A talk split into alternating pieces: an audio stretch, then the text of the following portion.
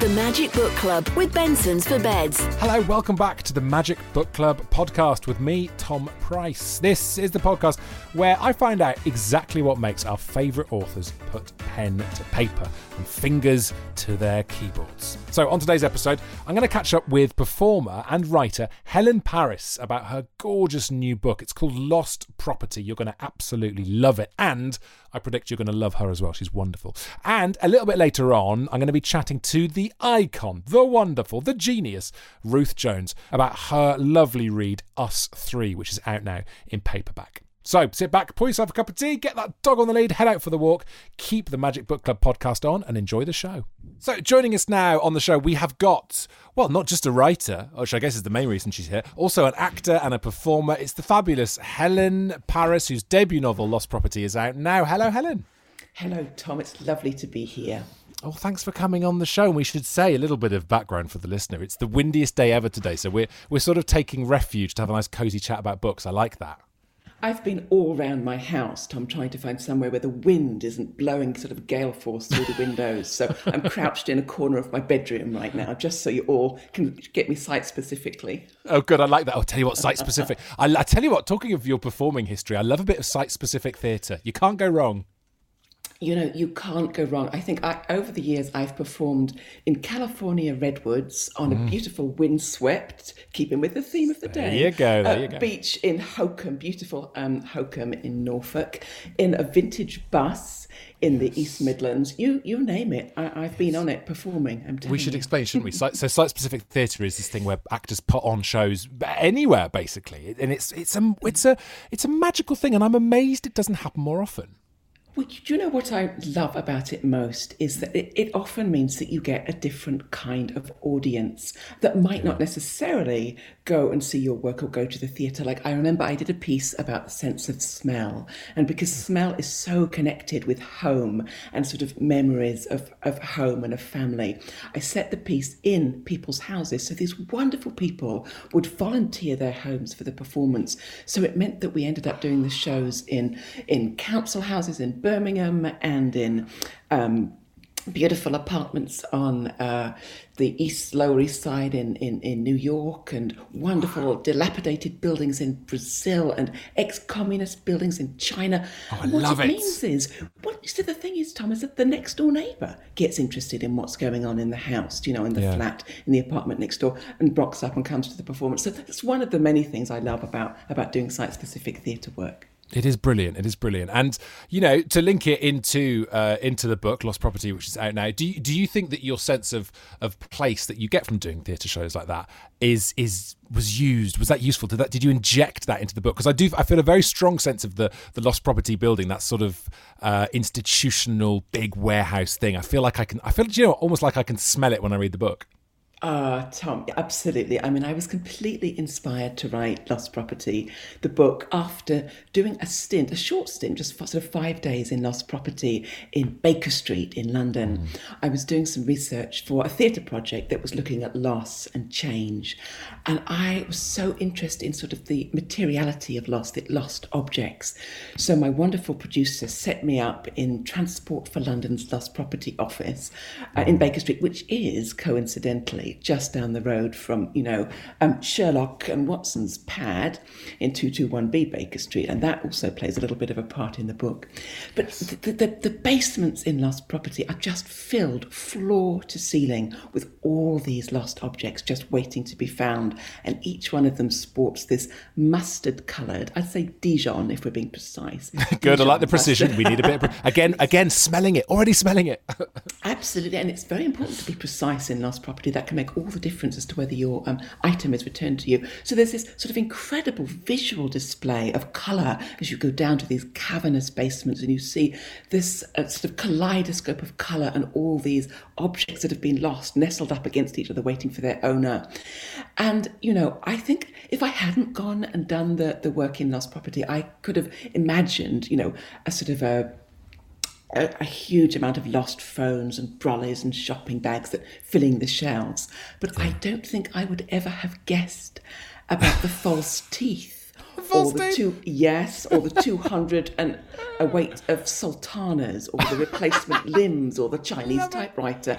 So you know, there really was something about going and being there and working there that really uh, inspired me on that theatre project, and it's one of the reasons that, that the place of lost property took up residence in my imagination and stayed with me so much so that then I thought, you know, I think there's some more work I need to do here, and that was the beginning of the book. And what a fantastic place to start because Lost Property is this endless source of. It's just got everything in it. You've got nostalgia, you've got memories, you've got loss, and also the thing which I love most about it when you describe the, the, the all the things in this this place is hope. There's a hope there, and it's really it's really upbeat and and it, people, I will look after this thing for you. You think it's lost and gone forever and someone's stolen it. It's not. It's here and I'm looking after it. There's a humanity in there somewhere. You know, there absolutely is. Um, there's a little uh, comment that my protagonist in Lost Property, who's called Dot Watson, makes. And quite near the beginning, she's telling the reader, you know, I can't say a bad word about the people who return Lost Property. Last year, 13,000 keys were handed in. And she says, um, although unfortunately only a fraction of them were claimed, this discrepancy speaks to a heartwarming desire to help and an absolute lack of hope. You know, so what she's referring to is that all those wonderful people who see, you know, some lost keys on the surrendered on the 73 bus and think, you know, somebody might want those, and they do the whole schlep over to Baker Street and hand them in, which I think is actually showing a real sense of sort of um, human camaraderie and hope. And then she's also sort of referring to a lot of people thinking, well, I don't know, I'll never find those keys again. No one would have bothered to hand those in. But the thing is, people do. Yeah. People do hand things in, and they hand in very valuable things, of course, but they also hand in things like, you know, the teddy bear with one eye missing, which, of course, is also equally valuable in a totally different way. Yes, yes, and it speaks to holding on to things in this in this day and age, and that feels like a zeitgeisty thing. We are trying to throw less things away and hold on to things. Things are precious. Don't assume they're lost and gone forever. You know, there's a there's a continuity there which I love as well.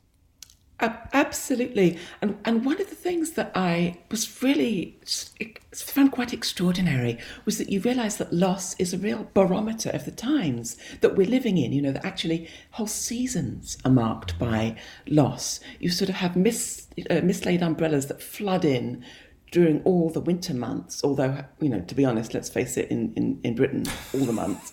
Um, Constantly. You know, and then, then in, uh, in, in, in, um, Wimbledon times, you know, suddenly it's lost tennis rackets a go go, you know. So there's that beautiful sense of, yes, you know, loss sort of really, really measuring the times. And also, you know, um, I remember when I was there, there was lots of A to Zs. I don't know if, how many listeners remember those A to Zs, but A to Z used to be the way that we would navigate London. Yes, of, of, course. course. You, you know, now they've all been replaced by the other way we navigate London, which is the preponderance of mobile phones that are all in there. Yeah. But, you know, you're absolutely right about there's the level of care that's not only um, not only given by the people that bring the lost property in that they found, but also I found really apportioned by the lost property workers themselves, and that that really stayed with me. Do you know that they they know how important those objects are to people, and there was a mm. real level of care and attention paid, whether it was a diamond ring that had been lost or that teddy bear with half its stuffing missing. You know, that's a sense of value being apportioned equally.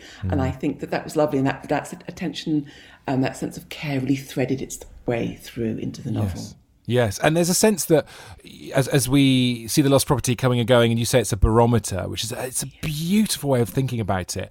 Uh, but that does make the people who work in the lost property office somehow observers, somehow are outcasts, somehow misfits. And and Dot, let's talk about Dot, the main character. She is she definitely fits into that mold, doesn't she? She definitely found her right place for many reasons, ending up taking the job at Lost Property. Um, she is assiduous in how she diligently logs and labels every item that comes in, you know, and that could be an expensive leather wallet or a mediocre English essay. You know, if it comes in, then she logs it, she tags it, and she shelves it. Then it is lost property.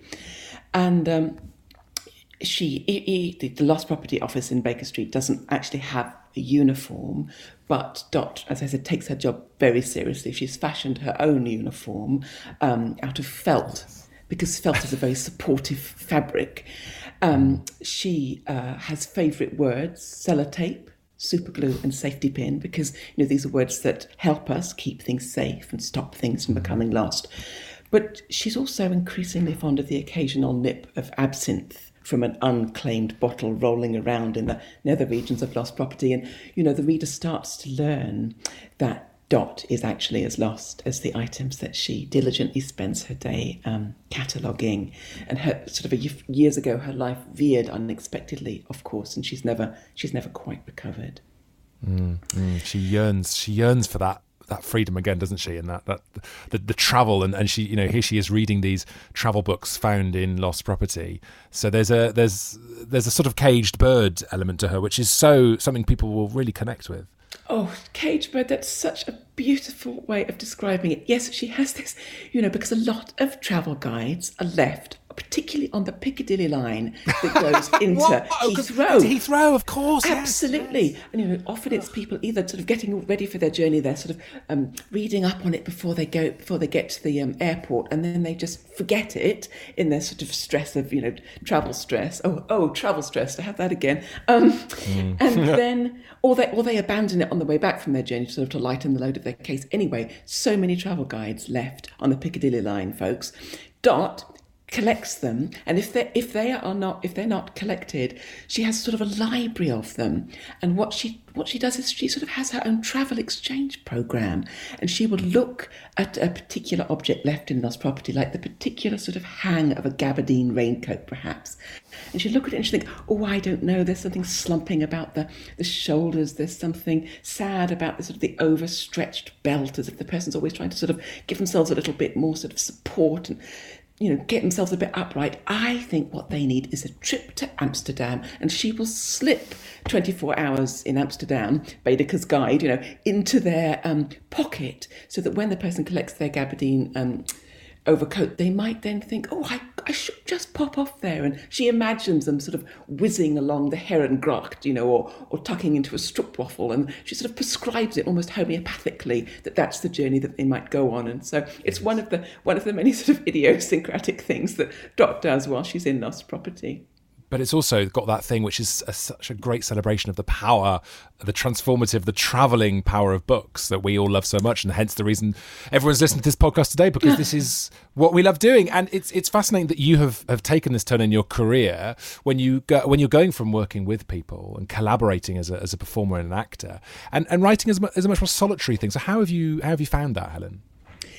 You know, it is much. It is much more solitary. Um, although, what did surprise me is that, of course, theatre is so collaborative, and because a lot of the projects that I do, my company is called Curious, and so a lot of the projects start with a question. You know, like the project about smell started with, you know, well, uh, how does smell connect with memory and emotion? What is it that when we smell something, we suddenly remember a person and feel sort of transported back to a to a particular place? or working with. Um, so, so when you ask those questions, you need to find the people that you can um, help answer them. So I worked with a smell scientist in in Bangalore in India, or to to look at the veracity of gut feelings. You know whether we should trust that feeling in our tummy when we think, oh, I don't know if I should go out today. Should we trust that feeling? Well, so then I went and worked with some neurogastroenterologists, a fantastic team in in Barts actually in London, and it turns out that actually you should, more often than not, you should trust those gut feelings. So, you know, I'd always found theatre to be incredibly collaborative on that level, as well as obviously working with you know, choreographers and musicians and um, te- uh, technologists and stage managers. But what I found coming into fiction and working in the world of literature is that actually it is also extraordinary collaborative. Yes, there are the hours upon hours upon mm. hours that want sitting, you know, bum to chair. Yeah. pulling the hair out, you know, trying to get the, the work written. But there are also then this extraordinary team that come on board, the agent that is really fighting your corner and doing everything to get your book out. The editor is doing everything she can to make your book mm. as word perfect as possible. Then all the incredible marketing and publicity that come in, you know, doing their damnedest to sell your book and get their book, get your book out there and get you on wonderful podcasts like this. So, you know, there is that other sort of collaborative um, infrastructure that comes in that is just wonderful because it is fueled by such a passion, you know, and I think if if I wanted to say to people who were sort of wanting to get into that world of publishing, and you know, it's we all know that it's hard, and we all know that it's competitive, you know, but uh, we also know that people love books and need books now more than ever. So be inspired by that, but also be inspired inspired by the fact that there is this extraordinary team out there who love literature as much as you do. Um, but you know what I found is that when I make work um, for theatre, I'm I'm often thinking, you know, of what the experience is for the audience. To, you know, how can I curate a particular experience for them, especially if I'm inviting them into somebody else's house and leading them out on an olfactory journey about smell. and even though when I'm writing the book, I'm thinking about the story. That's what I'm thinking about. I'm not th- thinking about the sort of the readership or when it goes out there. I'm thinking about the story. I'm thinking about lost property. I'm thinking about Dot Watson. But there then becomes a a point in the progress when I do think about the audience in this case, the reader. In the same way, I think I want to have, you know, I want them to have an intimate experience. I want them to, I want to create an environment that is, as you, as you've so beautifully described it, is feels full of sort of sensuality that, that describes lost property in a way that they can feel it, that they can smell it, that is tactile, that is fully sensorial. So, you know, in another way, there is that sort of sense of a conversation with a reader that is really delightful and that is similar, but of course different. Um, to, to what it is when I'm performing in front of them. Yeah, yeah. But you get that thing as a performer where you have you have a, a very strong sense of an audience uh, in your head, and I can tell that. It reminds me of reading uh, Rachel Joyce. In fact, if any fans of Rachel Joyce will love this book, it's the same. You have you have a, a, a natural instinct for what an audience likes, along with which is basically great storytelling and great character, and and that is that that I wasn't surprised when I found out that you had a, a performing and, and a theatre background. I am, however, slightly surprised to find out you're also a professor at a couple of universities. Tell me about your time management, Helen. This is insane. Well, you know, I do, I do sort of adhere to that belief: the more you do, the more you do. You know, I, I do believe that, and I love teaching. I mean, I just, I love working with students. I love encouraging them to make performance. So, um, I've I have just for the last sort of eight years, I was working in um, in Stanford University in California, working with some absolutely beautiful um, students, teaching them performance. Um, and I've taught for the last twenty five years, and I'm I've just actually with my other hat on, myself and my my my curious co-director um, Leslie Hill have just written a book based on twenty five years of teaching. Called, called Devising Theatre, which is also coming out this year. And it's sort of a, a, a hands on book for students, for artists, for teachers, for anybody who wants some um, tr- tried and tested. Uh, workshop exercises for people who are dev- devising their own theatre work.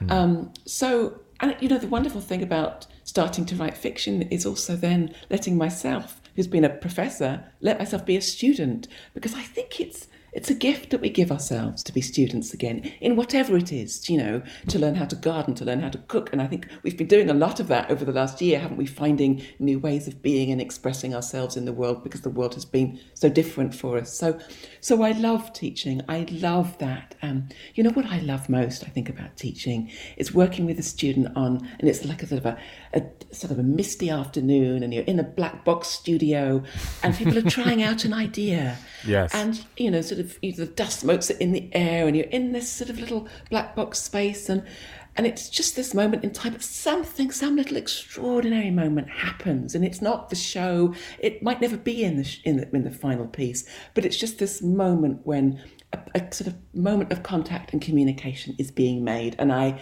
I love those moments, those raw moments, and I think what I also love about working with students and teaching and I've, I've had the privilege of being able to teach sort of in many places over the world, in Taiwan and in India and in China and in Australia. So, really having this access to extraordinary different cultures.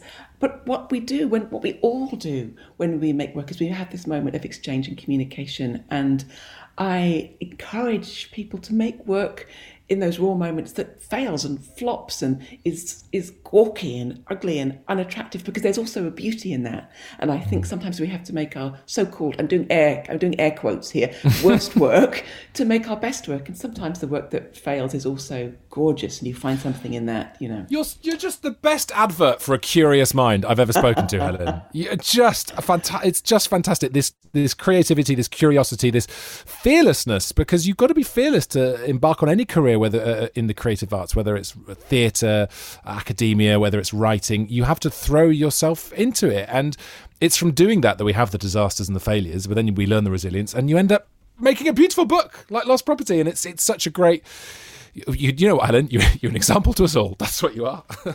Oh, bless you. I'm still, you know, I'm still reading from the from the Rachel Joyce, you know, sort of connection because I, she's absolutely extraordinary writer. So I can I can basically die happy now no. with that because she's absolutely wonderful. But do you know true. what? I think it's so important for us now more than ever because we all know about all the cuts that are happening to, to the arts, and we have to keep on keeping on. We have to keep on making our work. We have to keep on whatever the odds. We have to keep on because art, because contact and communication is more important now than ever. We and we know that from all the books that we've read. Mm. We know what's happened to all our wonderful live artists, you know, not being able to perform over the last year. We have to support each other in our creative endeavours because they are so important. Absolutely, absolutely. And, uh, you know, your book is, it's been loved by many people. In fact, there's a quote on the front of the book I've got here rich. Uh, rich, funny, and brimming with heart. That's by Beth Murray, uh, aka oh, lovely Beth a- Murray, aka yes. my wife. so oh well, she, she's another example of this woman who is such a beautiful writer in her own right, and yet is so there championing other writers and other books. And I, I love that world of Twitter. Actually, I'm such a newbie to it. You know, I sort of yes. hung in the back, you know, like a wallflower. But my God, you get people like Beth that are just out there reading the books and putting the word out about about them, and that's what this writers community does, and that's what programs like this and podcasts like this do, Tom. So thank you and I, your wife. I will. I'll, I'll, pass that on. She no, she genuinely loved your book. She was reading this long before you'd been booked for this, and she said she was really, really enjoying it. So when I heard it was you were coming on, I was absolutely thrilled. Um, it's also that's very, very interesting. That's really resonated. I've having seen Beth become a writer in the last couple of years, and the online communities, Facebook communities for writers and stuff like that, it is it is really useful. It, it has been uh, really nice to see the positive side of social media and to see that collaboration element. You know, you talk about the the isolation of writing, the social media uh, backbone that other writers give each other is is is worth giving a shout out to, isn't it? It it absolutely is. It absolutely is. It, yes, can't speak about it highly enough. It's yeah. that's the way we have. That's the way that we. That's the way that we survive and thrive. You know, we support each other. We read each other's works, and we support. You know, get each other's books out into the independent bookstores as well. Yes, yes, absolutely. Um, so, Helen, I mean, it's a slightly obvious question, but looking at this book, you know, is there is there a, a, a theatre show in this book? Is there a TV show in this book? Do you think there is a future for it in that sense?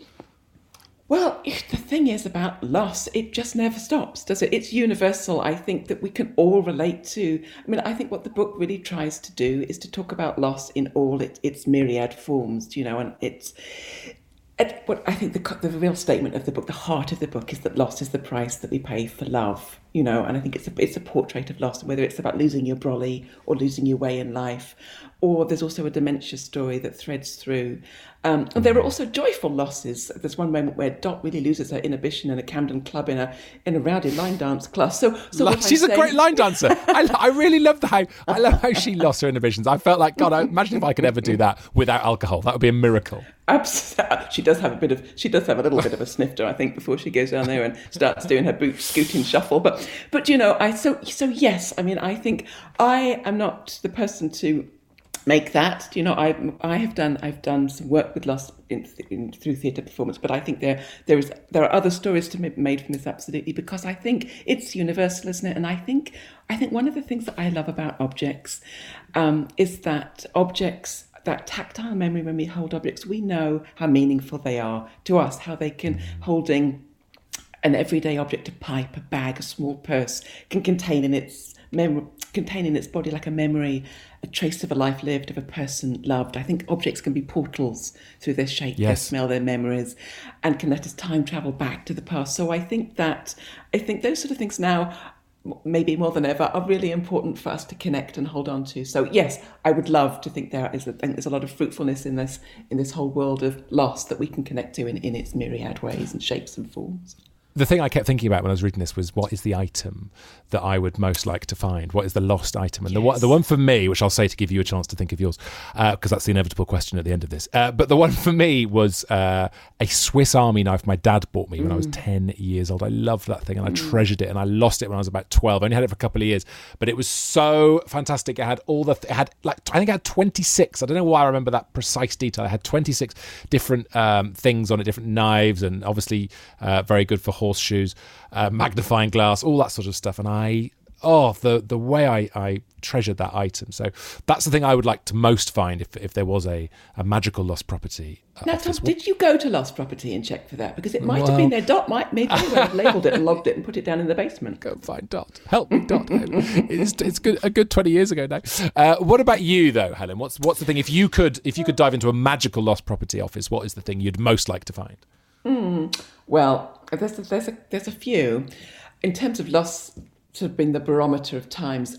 You know, I love a nice pair of sunglasses, but because we only get to wear those for like maybe a couple of weeks in July, you know, so we don't become habituated to them, I'm losing them all the time. So I think I've got a stack, an Elton John supply of, but you know, of, of sunglasses or um, Jackie Onassis supply of sunglasses yes. down in um, down in Lost Property somewhere. And then I remember I this my dad had this beautiful um, jacket that he'd wear at the weekends, and it was the jacket that he'd go out in and just sort of garden in it. And then he he uh, he did smoke a pipe, um, and uh, so it smell of tobacco and it smell of him.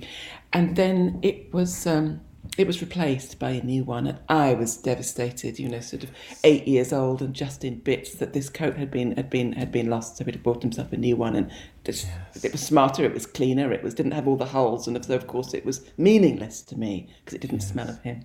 Mm. Yes, these these random items that we build our little worlds on. It's extraordinary. They redolent. They become redolent with memory. They really do. They're quite extraordinary because you don't just remember your mum's bag. You remember your mum's hands as she opened the clasp of the bag, and you know how she'd rootle inside it. You remember all of that physical choreography that sort of mm. brings that person back. So yeah, mm. our tactile memory is extraordinarily strong. So true, so true. Uh, well, I've got a lovely new item, and it is the beautiful hardback copy of Lost Property uh, by Helen Paris, which is out now. Helen, thank you so much for joining us on the show. Oh, you pop it, Tom. Thank you so much for having me.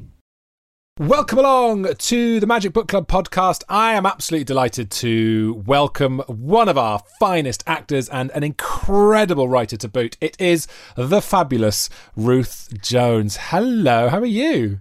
I am very well. I'm very well. I'm living in a bubble of optimism that the world might finally be coming back to a little bit of normality. So yes, yes. Now that oh. is, that is a bubble I can get on board with. but don't get on board too aggressively because you might burst it. Yes. And fall to the floor. That is the thing about bubbles. They're very delicate. Oh my God, that's the most amazing way into your book, Ruth. Yes. what a segue. What a segue. Look. So let's come on. Let's talk about the book. Um, Us Three. It's out now, and it is about this. It's out now in paperback, I should say, and it is about this fabulous, tight knit group of friends who form this sort of bubble that floats over the years as the years go by, and it's a beautiful thing. Yes, indeed. Thank you for that. Um, yeah, it's out in paperback now. Um, it came out in hardback last September, uh, and it was a real labour of love. It was a, a real joy to write, and in some ways, it was it I felt it was my first novel rather than Never Greener. Obviously, I'm very proud of Never Greener, but Never Greener was based on a screenplay that I wrote back in 2002, and Us Three was absolutely from scratch. And I wanted to move away from the arena of like love relationships, which is what you find in Never Greener, is a very sort of quite a toxic relationship in that. Um, and I wanted to go into a different arena. And I thought, well, female friendship and long term female friendship seemed like a good place to explore. Um, I am very privileged to have friends in my life who I've known since infant school. And um, so I, I, for me, it was. Uh, it was I was able to sort of delve into into that side of of my own life, I suppose. And I wrote uh, this story, and it's about three women, three very different personalities. Uh, I, I describe them as being as different as chalk, cheese, and chocolate. and they were friends from day one of infant school in the fictitious town of Coed Celyn. Um, Lana, Catrin, and Judith and they when they were eight they they swore on a Curly Wurly wrapper in the playground that they would always be there for each other come what may. And really the book is about the strength of lifelong friendship and whether or not or not it can withstand what life throws at us um, because something does happen to uh, unbalance this perfect equilateral triangle of Judith, Lana, and Catrin. And it's all about how they navigate this upheaval in their friendship it is fantastic and i love i love seeing friendships on a journey because that's something that we can all relate to and also as a welshman as well i love it starts in in wales which is this this comforting surrounded by family it makes me want to move home when i when i read those first Aww. few chapters and i'm in the flashbacks to the 1980s but but this idea of home versus uh, moving on, going out, going to well, in uh, in Lana's case, going off to drama school, or uh, Catrin even going to Cardiff, as far as Cardiff. This idea, this idea of home friends versus post, I guess you'd say post school friends, and how they. Mm.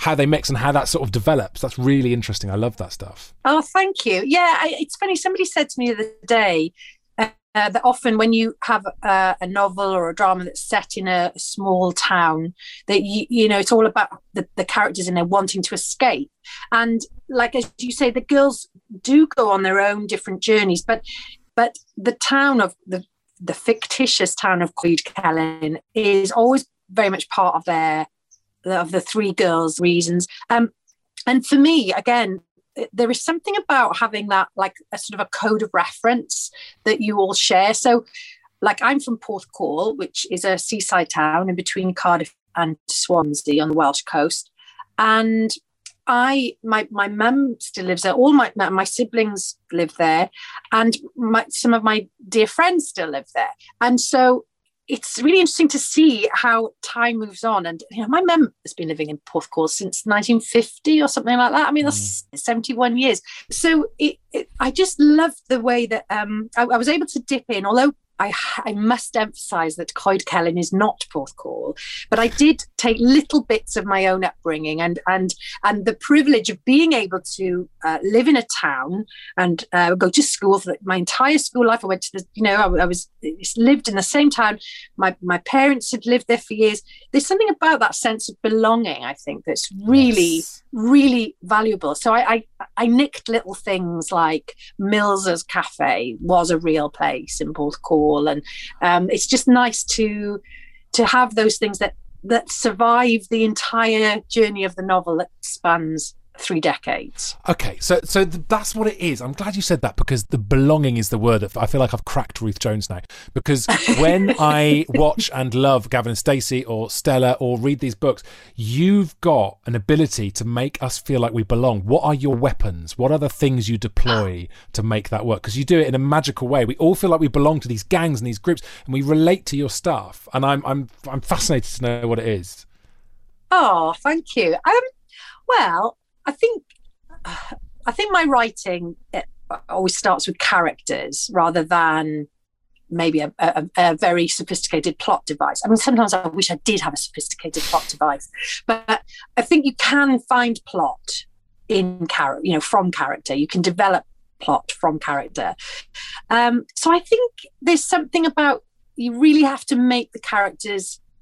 If you believe in the characters and you feel like you've got to know them, and a lot of people have read the hardback of us three have said, "Oh, I really felt like I that they were my friends." You know, by the end, yeah. I think that's possibly what it is. It's it's about um, it's about detail and detail of of character and um, and just making the reader, I hope, believe that that they are real people with with real experiences. And I think also for me, and a really important uh, tool, as it were, comes from the fact that I'm an actor. So um, dialogue is really, really important to me. And um, I I, I, will read aloud the, the character's dialogue just so that I know it works. Because often, I know for me, I could be reading something that I really love, um, but sometimes if the if the dialogue doesn't ring true, I'm like, oh, don't really. I don't think anybody would actually say that, you know.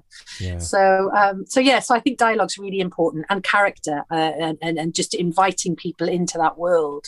Yeah, and fun as well. You know, it is. There's so much fun. There's so much comedy, as you'd expect. It's Ruth Jones, for goodness' sake. But also, you're dealing with heavy things, mortality, for God's sake, and and, and awful. I mean, Patricia, the narcissist Patricia. Oh. There's there's ugh, there's so many um, horrible things. Whereas when you watch something like, uh, say, Stella, obviously there's serious moments in that, but comedy and, and love is what drives it. Whereas in this book, you you dabble in things like mortality, and it's really it's it's it's gut wrenching when it's when it's done well. It's so you know, it's it's. Do, do, you find that's a stretch? Do you find yourself? Here's the question. I knew there's a question at the end mm. of this. Do you find yourself um, uh, uh, pushing yourself? Do you feel when you write these books, this is new territory for me as a writer? Uh, yeah, I, I, I mean, uh, you know, I, I've been lucky that I haven't had to go through the, the the awfulness that some people have had to experience in terms of grief. I have I've have experienced loss, um, and I think it is a shared. It's something that you do share. I mean, one of the the, the joys of lifelong friendship is that you do pass through life's milestones together and those mm-hmm. milestones can be you know like I, I i've often said this the friends that were there uh, when we entered the the school Eisteddfod when we were nine and got the wrong poem and um, the friends that were are the same friends that were there when I passed my driving test or when I got married or at my dad's funeral, you know, and and so there's something really um, special about sharing with friends that you're fortunate enough to have for a long time, um, sharing those things with them, and I think um, it, sometimes like I obviously I don't want to spoil the story, but you know some of the things you're alluding to in there, they did make me really sad, and mm. And also there's there's some real joy in there, and I was like, oh, there's something so delicious about when it all falls in place when you're writing and you go, oh, oh God, that's got to happen. Mm. That's got to happen. You know, and when I think back to the original, my original treatment for that novel, it wasn't quite what ended up happening. Um, and i think that's that is part of the joy of the discovery of, of writing a novel is that you suddenly go oh, wouldn't it be really good if i went in that direction? And sometimes those are for really heartbreaking reasons or for really joyous reasons. I hope people will will will share that yeah, yeah. this idea that writing is a lonely uh is a lonely task it's not true because you're surrounded by all these people and all these things that could happen at any moment. Yeah. I mean you're not alone in the sense that you've got your characters with you and uh you know even the even the the bad characters like you mentioned stella and and i, I always think uh, you know, Stella didn't really have any baddies in it. It had a couple, but essentially they were nice people. I mean, you were in Stella, and your character was kind of like uh, he wasn't a bad. there was a word. There was, was a word that. That producer and writer David Peet used to describe my character. I can't unfortunately repeat on this podcast, but it was spot on. that's the you know you want to enjoy being irritated by characters or yeah. um, or being completely um, frustrated by them and i think in us three one of my favorite characters is patricia who you, you mentioned patricia is judith's mother mm. and she's awful yeah. she's awful and um, but she was a delight to write for because of that that reason you know she she really was. And her that situation again uh, uh, well i don't want to go into but there is a there something that happens to patricia uh, in later life was based on a, on a, a, real experience of a friend of mine. And uh, the same thing happened to her mum. And and um, you know you just go you can't i you know, if I read that, would I believe that really happened in real life? Well, it did. It really did happen. Um, so yeah, it's it's uh, it's good to have the baddies in there as well. Do you have to get the nod from people if you're gonna if you're gonna use something that's happened in someone's life? Do you feel the urge to sort of get in touch with them and say, "Listen, I'm putting this in my book. Is that okay?" Or do you feel like you're fictionalizing it enough for it to be harmless? I'm really sensitive. I'm, so if I ever yeah. have used something like I described, and I did I just did check it out with my friend. I mean, you, mm. you wouldn't know who it was, so that's that. No. I, I was really careful with that. Um, but uh, you know, and and and there are some things that I, I take a risk with and I go, but they're they're very benign things. So, for example, Mills's Cafe that I mentioned earlier, that's mm. my friend Lisa. Her her dad ran that cafe, but there's nothing detrimental to say about that. So, mm. uh, and she was just really touched that it was in there and often you know people there are little things that, that only certain people will recognize. And go oh i noticed you put x y and z in. And i think that's that's quite a nice sort of testament to to to friendship you know to my friends i guess to put put little things in here and there Yeah, yeah. This book is bursting with friendship and love, and it's it's such a good read, and it's out in paperback now. Uh, Ruth Jones, Us Three. Um, we've run out of time on the book club podcast. Thank you so much for joining us. I could talk to you for hours, but Oh. time is a problem. Oh, time is a problem. Dealt with beautifully thank- in this book, but thank you for coming on the show. Thank you. Thank you, Tom. It's been an absolute pleasure as ever. Ruth Jones there, absolutely wonderful. And if you love Gavin and Stacey and Stella and all those shows, I cannot recommend this book enough. It's just like diving into a book version of those wonderful TV comedies. It is a really, really great read. If you love Marianne Keyes, you're going to love this book. And that's it for the Magic Book Club podcast. Join me next time for brilliant stories from fantastic authors. And as ever, head over to magic.co.uk to see the rest of our May picks and join the club for yourself. And of course, in the meantime, happy reading.